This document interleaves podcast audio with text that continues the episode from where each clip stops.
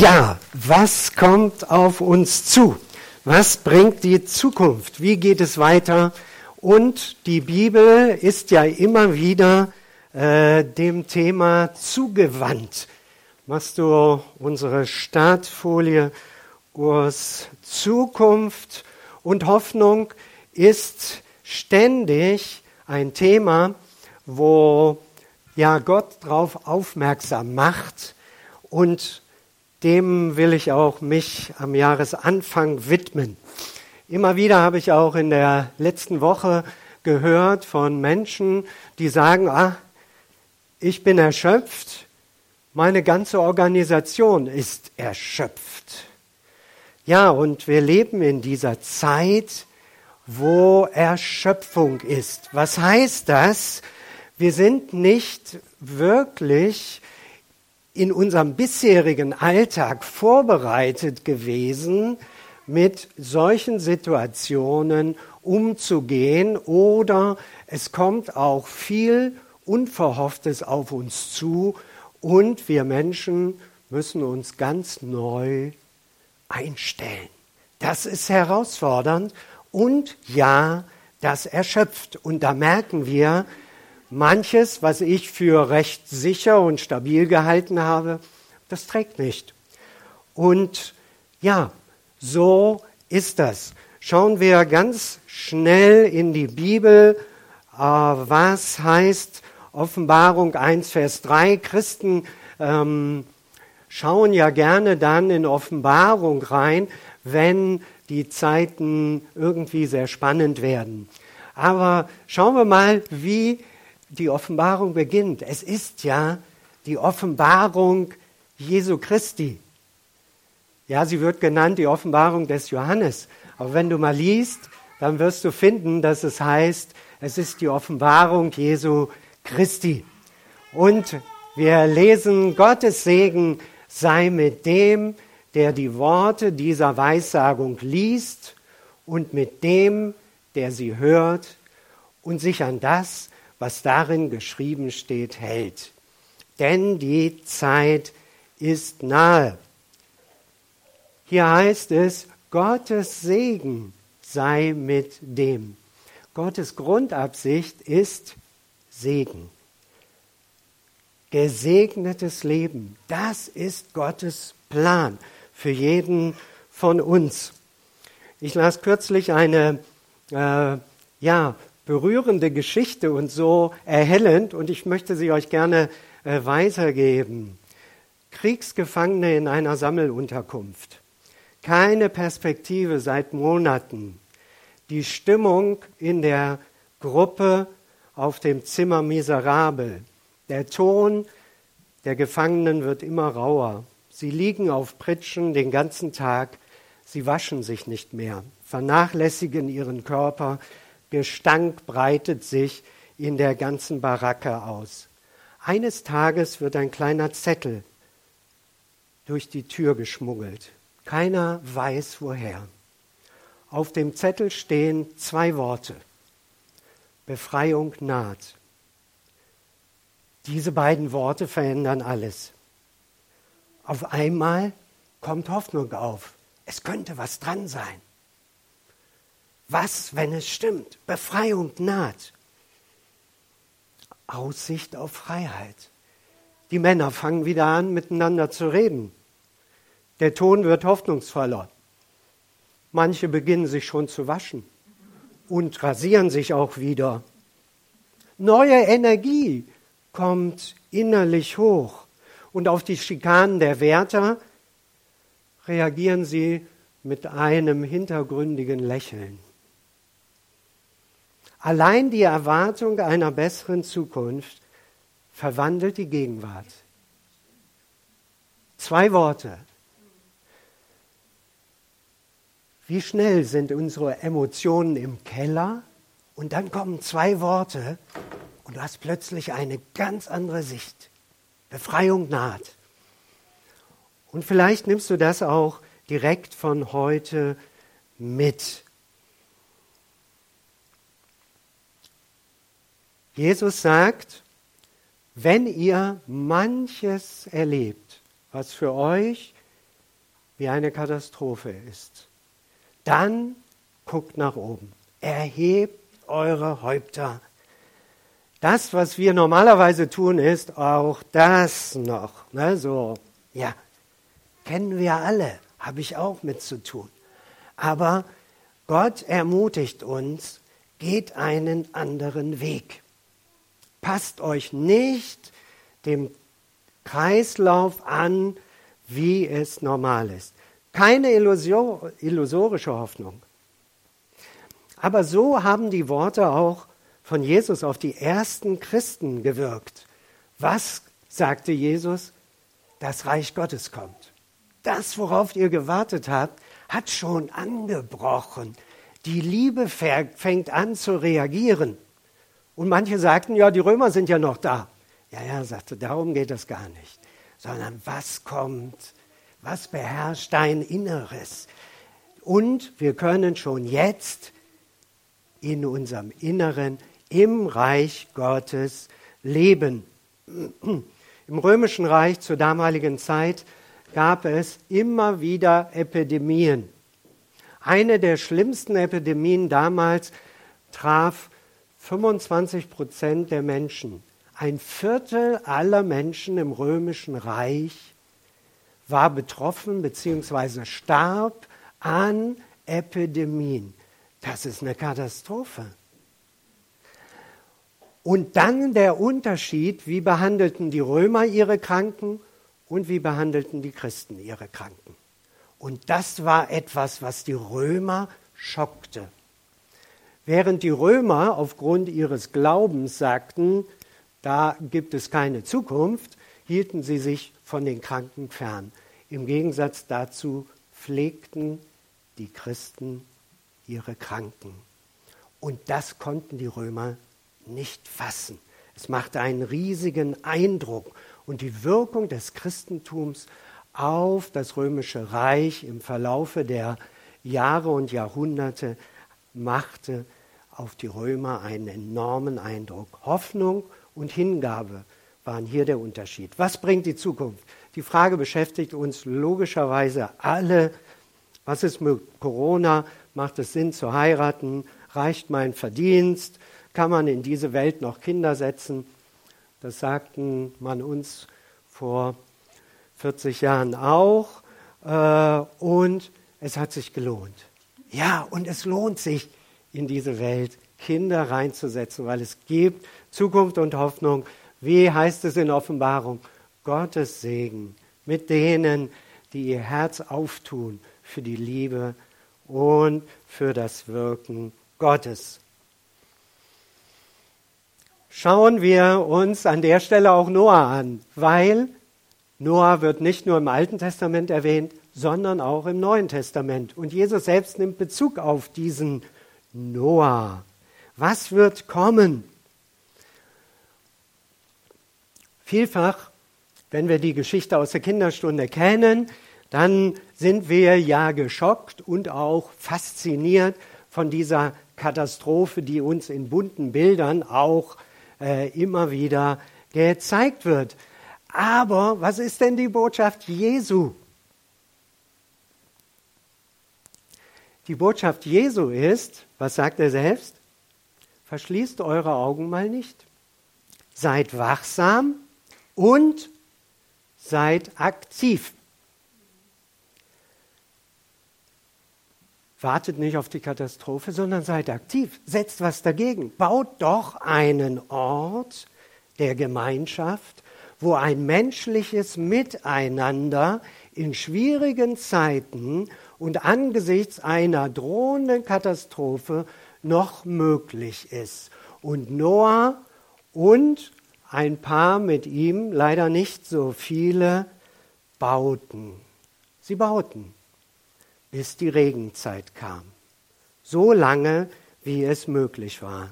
Im Gegensatz dazu, und das ist doch die Botschaft des Neuen Testamentes, waren die Menschen damals nur mit sich beschäftigt. Und deshalb sagt Jesu, wir haben die gleiche Zeit wie bei Noah. Die Leute sind alle mit sich beschäftigt. Aber die Botschaft ist, seid wachsam und seid aktiv, sorgt, dass ein menschliches gemeinschaftliches Miteinander möglich bleibt. Christus wird kommen, das ist klar. Und vielleicht hat auch keiner erwartet, wie schwierig manches sein wird und welche Auswirkungen er hat. Sollen wir uns jetzt isolieren und jeder macht noch seins? Oder was ist möglich, um Gemeinschaft noch gelingen zu lassen? Wir leben in einer Generation, und das wird uns jetzt sehr krass bewusst, die eine Zeitenwende ist. Wir äh, hören von Energiewende, von Verkehrswende, von Landwirtschaftswende, Bauwende, Wasserwende. Wir brauchen eine Wende. Das ist längst überfällig. Aber die äußere Wende, die Transformation gelingt nur, wenn in uns Menschen eine Wende stattfindet. Ja, und das hat mit jedem von uns zu tun, mit mir, mit jedem von uns. Und dann wird auch klar, das ist ungewohnt. Ich komme mit meiner momentanen Reaktion auf das, was passiert, nicht mehr zurecht. Ich muss neu denken, nochmal hinschauen und sagen, was hat wirklich Zukunft und wie kann miteinander gelingen und gelebt werden. Manchen macht es Angst, die fühlen sich überfordert. Aber ich biete dir mal was anderes an Begrifflichkeit an. Wie wäre es mit Entdeckerfreude und das Einlassen auf Unbekanntes? Es kann auch gelingen. Es kann zu Besserem führen, auch zu mehr Gerechtigkeit, denn das wissen wir ja auch alle. Ungerecht ist es schon auf dieser Welt. Ja, wir sind ganz froh, dass wir hier leben und nicht an vielen anderen Plätzen dieser Erde. Ja, ja, das schon. Nur, so geht es doch auch nicht. Also, lassen wir uns ein, hören wir nochmal neu auf Gott, was das für uns bedeuten kann, dieser Umbruch. Und das gab es immer, diese Umbrüche in der Gesellschaft. Du kannst es lesen durch die ganzen Propheten in der Bibel immer wieder. Und gleichzeitig die Ermutigung, liebe Menschen, achtet auf eure Gottesbeziehung, auf Gemeinschaft und auf Nächstenliebe. Krise als Entwicklungschance. Vielleicht sagst du, ich mag das nicht hören. Krise als Hinweis, werde nochmal neu aktiv. Isolier dich nicht, geh in deinen Entscheidungen dahin, wo die Gesellschaft es braucht. Gottes Segen sei mit dem, der die Worte dieser Weissagung liest, mit dem, der sie hört und sich an das, was geschrieben steht, hält. Denn die Zeit ist nahe.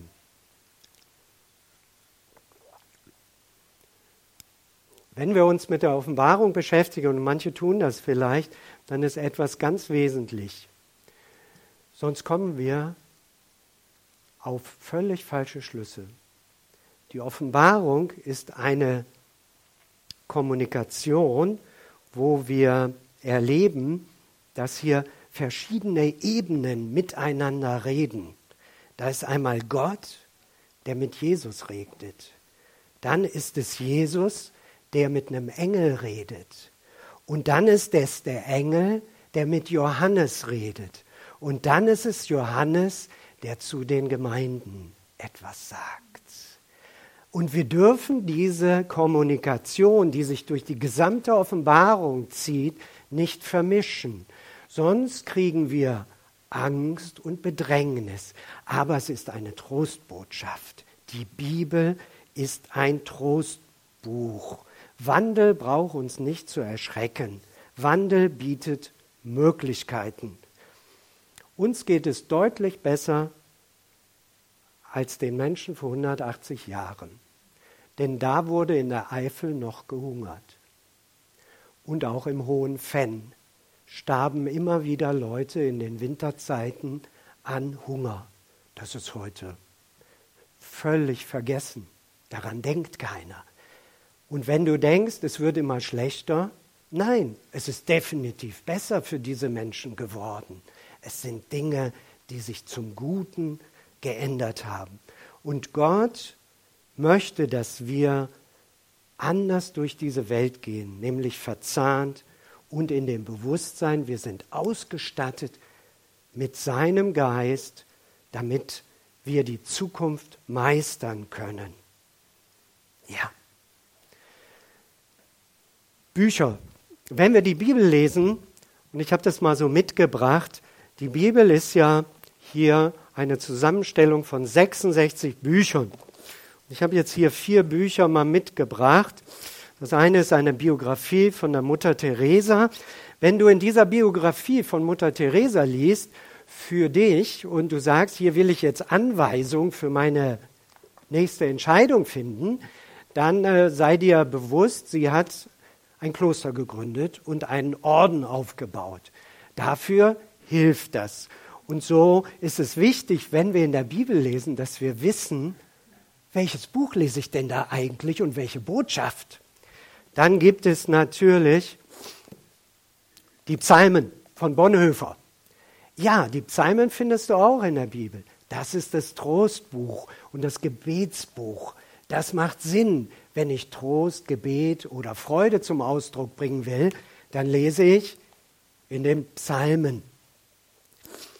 Dann gibt es im Neuen Testament etliche Bücher, da geht es darum, um Verhaltensweisen in gewissen Situationen. Dazu sollte ich den Kontext verstehen. Und da habe ich hier auch ein Buch, Hashimoto, damit habe ich zu tun. Ja, das ist wichtig, dass ich den Kontext verstehe und dann auch weiß, wie ich mich ernähre und so weiter. Aber das gilt nicht für dich. Du hast nämlich kein Hashimoto. Und so sind manche Texte in der Bibel, die sind auf eine Situation bezogen. Wir dürfen das Ganze nicht einfach mischen. Dann habe ich zum Schluss noch von Romano Guardini das Ende der Neuzeit und Umgang mit Macht. Ja, das ist was Zukunftsmäßiges und über Gesinnung und so weiter. Auch ganz wichtig, aber wenn ich darin lese, muss ich schon wieder anders damit umgehen. Und so ist es wichtig für uns Christen zu verstehen, was ist die Gottes, äh, was ist die Absicht Gottes in seinem Wort, damit wir am Ende nicht verwirrt sind oder schlechte Entscheidungen treffen. Schauen wir doch kurz in den Psalm 23. Der Herr ist mein Hirte, den kennt ja im Prinzip jeder Mensch. Und wenn du dir den liest, dann habe ich immer gedacht, ja, der David hat das geschrieben, da saß er auf einer grünen Wiese und die Sonne schien und natürlich am Mittelmeer und wunderbar. Nein, nein, wenn du David guckst, der ging ja durch viele ganz, ganz lange Jahre der Verfolgung, der Demütigung und ja, sogar die schlimmste Geschichte, denke ich, die einem Vater passieren kann, sein Sohn will ihn umbringen. Das ist ja furchtbar. Und wenn du liest die Psalmen, was schreibt der David? Immer wieder von Hoffnung, von Zuversicht, von Trost und am Ende arbeite ich mit Gott zusammen. So begegnet David ganz schwierigen Lebenssituationen. Er drückt sein Vertrauen an Gott in diesen Notlagen aus. Und das ist doch ein Beispiel für heute, auch immer wieder für mich. Gott hat seine Aufmerksamkeit auf uns Menschen gerichtet. Und das ist die Botschaft der Bibel. Er möchte, dass das Leben gelingt. Er weiß, wie es dir geht. Er weiß, was dich nachts nicht schlafen lässt. Und so heißt es doch, er kennt die Anzahl deiner Haare. Bei manchen muss er lange zählen, bei anderen geht das ganz schnell. Er weiß es. Er weiß auch, dass sich unsere Stimmung stündlich ändern kann, manchmal sogar minütlich. Er weiß das. So ist Gott. Seine Güte soll uns folgen ein Leben lang. Ja. Ist das nicht erstaunlich, wie die Bibel Gott beschreibt? Und ist es nicht doch erstaunlich auch, wie wenig wir das oft so glauben in unseren Gefühlen, in unseren Gedanken, was uns da so alles durch den Kopf geht. Also ich kenne das. Ja. Gott ist auf unserer Seite. Er behütet alle, die ihn lieben, heißt es in einem Psalm. Hast du schon mal gemerkt, wie häufig Gott dich beschützt hat? In mancher Situation vor Menschen oder auch vor dir selbst, vor Unfällen. Ich kann mich noch gut erinnern, wir waren mit dem Auto unterwegs auf einer dreispurigen Straße und ähm, ja, ich sah im Rückspiegel, da kommt ein Auto und ganz plötzlich in mir, pass auf dieses Auto auf. Ganz plötzlich. Ja, ich gucke immer wieder in den Rückspiegel, wie du sicher auch, ne? Das ist schon klar. Aber da war was anderes. Und dann werde ich überholt, der Wagen war voll besetzt und er war noch nicht ganz an mir vorüber. Ja, biegt er schon rechts ein, drängt mich ab und bremst auch noch. Ohne diesen Hinweis, pass auf diesen Wagen auf, hätte es einen Crash gegeben. Keine Ahnung, was in diesem Auto vor sich gegangen sein muss, aber das war knapp und ich bin bewahrt worden. Und das hast du vielleicht auch schon erlebt. Diese innere Stimme, die dir die Güte Gottes vor Augen führt. Gottes Plan ist gut. Aber was heißt es jetzt? Heißt es, wenn ich Christ bin, dass mir nichts Böses passiert, dass alles nur Gutes sein wird? Nein, das heißt es nicht. Wir erleben auch Schmerz und Leid, Druck und Stress, Angriffe und auch Verlust. Ich habe, vielleicht hast du es auch schon gehört, jemand sagte, ja, Druck ist nicht von Gott. Hm, ja, schau mal in der Bibel. Da gibt es schon viele Drucksituationen, durch die Menschen durch mussten. Kein Druck. Ja, Druck passiert. Ja, Gott bedrückt uns nicht, aber das Leben ist manchmal bedrückend. Aber was ist die Botschaft des, der Bibel? Gottes Güte will uns begleiten durch alle Lebenssituationen, auch durch das finstere Tal. Die Botschaft Gottes ist, auch in Drucksituationen gibt es da etwas Gutes. Da macht Gott auch eine andere Tür auf, dass wir seine Güte entdecken können. Und das ist die Verheißung.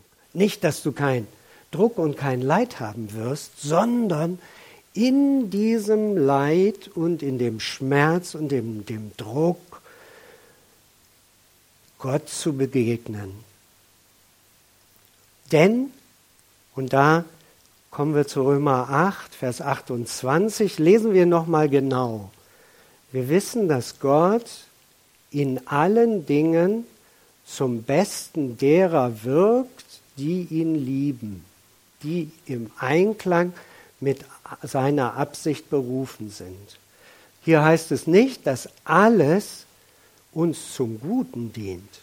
Nein, hier heißt es, Gott wirkt in allen Dingen auch, dass Gutes entsteht, entstehen kann, wenn wir uns darauf einlassen.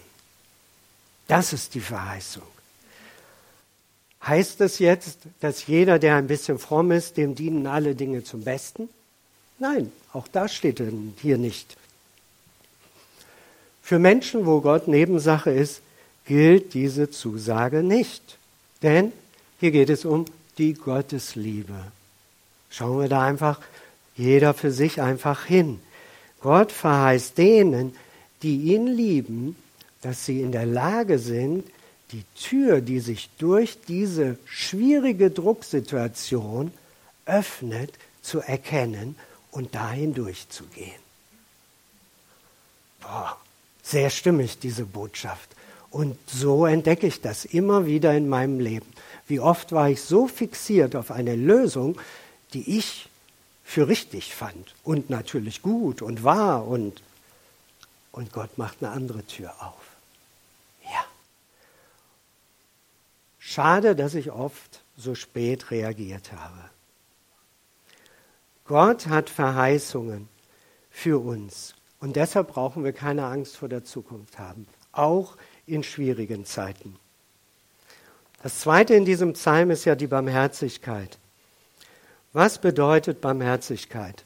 Vielleicht hast du schon mal was vermasselt, vielleicht bist du schon mal ausgerastet und zu Corona-Zeiten sind die Nerven ja sowieso dünn und manche, so sagte uns jemand, laufen ja mit einer Zündschnur von zwei Zentimetern durchs Leben. Jeder Funke führt zu einer Explosion. Wie barmherzig ist, wenn man dann hört, weißt du was, wir haben Corona. Ich rechne es dir nicht zu. Oh. Gott ist barmherzig, aber er ist auch gerecht. Und er möchte, dass uns Güte und Barmherzigkeit unser Leben lang folgen. Damit dürfen wir rechnen. 1. Korinther 2, Vers 10 heißt es, was kein Auge gesehen und kein Ohr gehört und was keinem Menschen in den Sinn gekommen ist, das hält Gott für die bereit, die ihn lieben. Das heißt, Gott wirkt ungewöhnlich. Ja, damit dürfen wir rechnen. Es ist nicht am Anfang immer klar, auch wenn wir es gerne so hätten. Und wir meinen es auch manchmal so zu sehen. Wir wüssten es ja. Aber nein, es ist nicht so klar. Aber in dem hat Gott etwas drin.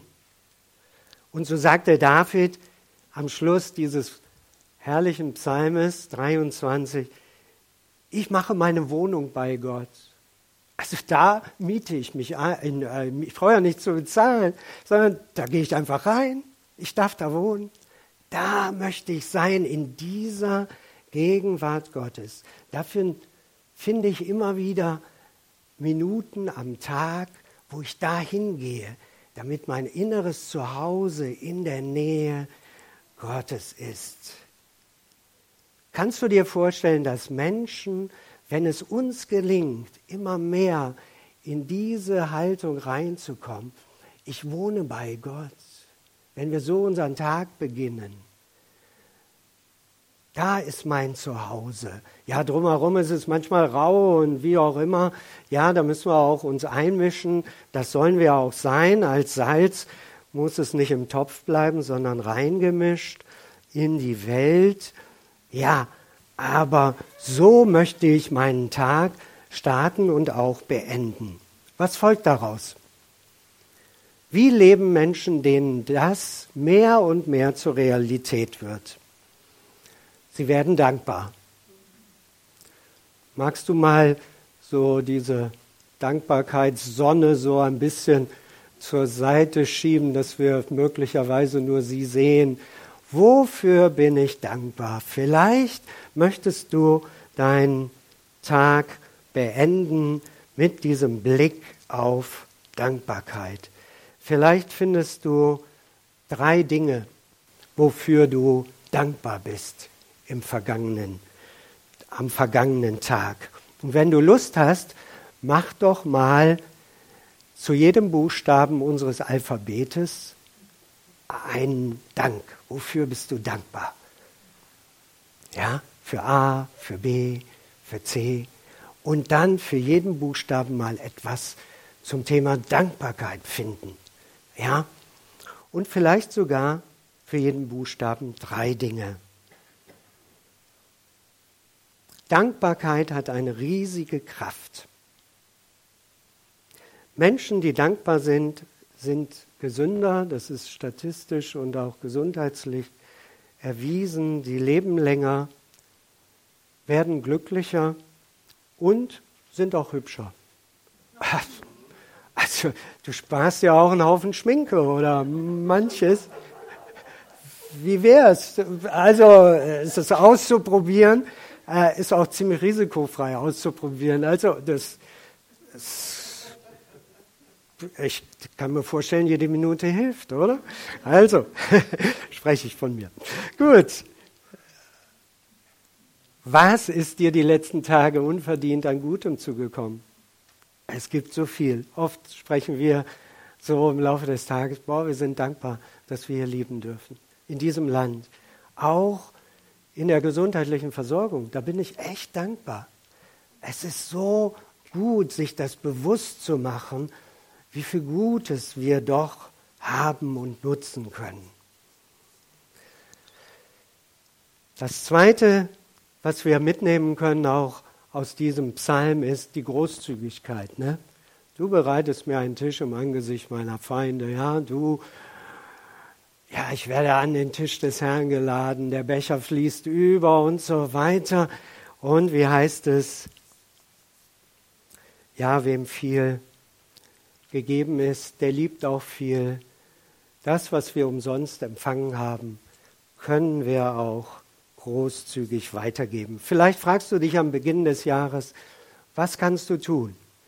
Vielleicht, wo kannst du großzügig sein? Vielleicht willst du noch mal das Thema Gastfreundschaft anschauen. Oder du lässt jemanden an deinen anderen Gaben teilhaben. Du investierst Zeit und Kreativität, etwas hinein in Gemeinschaft, wo Menschen sich treffen. Eine Glaubensgemeinschaft auch oder äh, in der Stadt, wo auch immer etwas zum Guten sich entwickeln kann. Vielleicht hilfst du auch beim Putzen oder an anderen Stellen.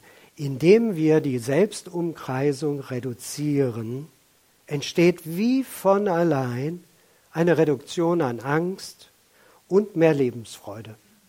Das, indem wir das eine tun, kommt das andere so einfach so, so so, ja. Seid barmherzig und gnädig, so wie Gott uns behandelt, sollen auch wir andere behandeln. Nehmen wir uns das immer wieder bewusst machen. Und natürlich, wir alle schlagen mal daneben, treffen mal den falschen Ton. Ja, das passiert. Ist das schlimm? Ja, manchmal ist das schlimm.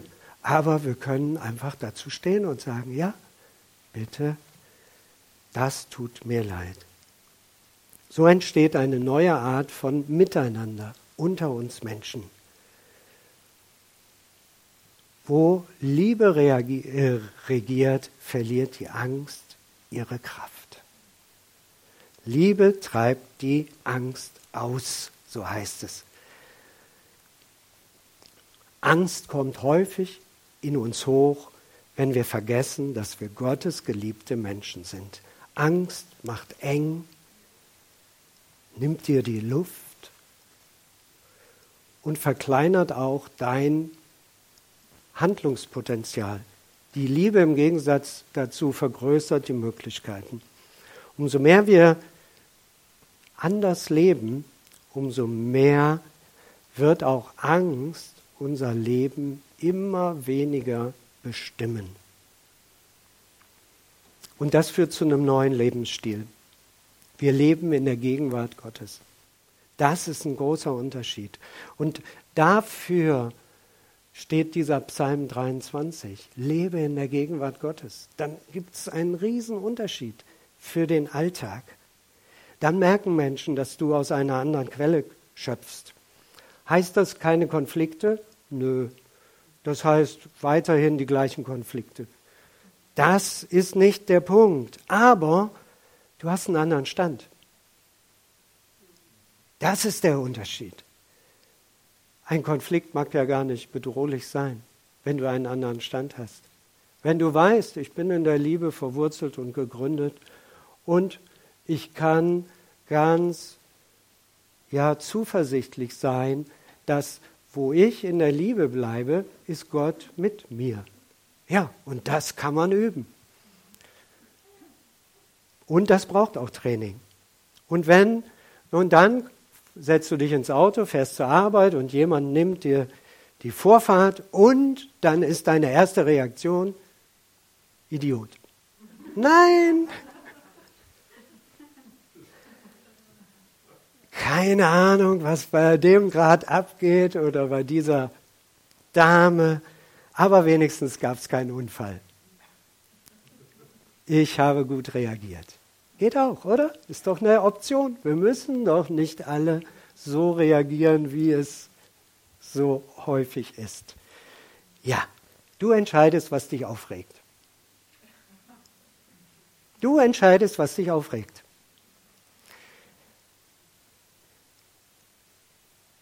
Zu Beginn des Jahres können wir unseren Fokus wieder neu schärfen auf Gott, der uns liebt. Und denen, die Gott lieben, ja, denen gelten die Verheißungen aus Psalm 23 oder Römer 8, Vers 28. Ich habe mal ein Bekenntnis äh, formuliert und wenn du magst, kannst du es mitsprechen, musst du aber nicht. Einfach so, vielleicht äh, sagst du, boah, ich möchte einfach einen neuen guten Start haben und ich nehme einfach etwas mit in dieses neue Jahr, in diese nächste Woche. Ja, ich möchte, dass Gott mein Hirte ist, weil ich möchte, dass Verwandlung nicht nur außen ist, sondern auch innen. Und ich erkenne, dass diese Verwandlung, ich habe sie nötig. Und erst dann wird auch das eine Auswirkung haben auf Beziehungen, auf die ganze Schöpfung. Und ich habe mal so mutig überschrieben, dazu sage ich ja. Denn Gott ist mein Hirte und Gott ist der Hirte und ich bin Mensch. Ja, ich gebe mein Bestes. Ich will mich freuen und mich selbst lieben. Ich sorge mich nicht um Dinge, die ich nicht beeinflussen kann. Ich bin freundlich zu anderen und mir selbst. Ich halte, was ich verspreche. Ich bin dankbar für alles, was ich habe. Ich kann schwierige Dinge bewältigen. Ich bin ausgestattet für ein gelingendes Leben. Ich eigne mir neue, gesunde Wohn Gewohnheiten an für eine bessere Zukunft. So ein bisschen abgewandelt aus diesem Bibeltext.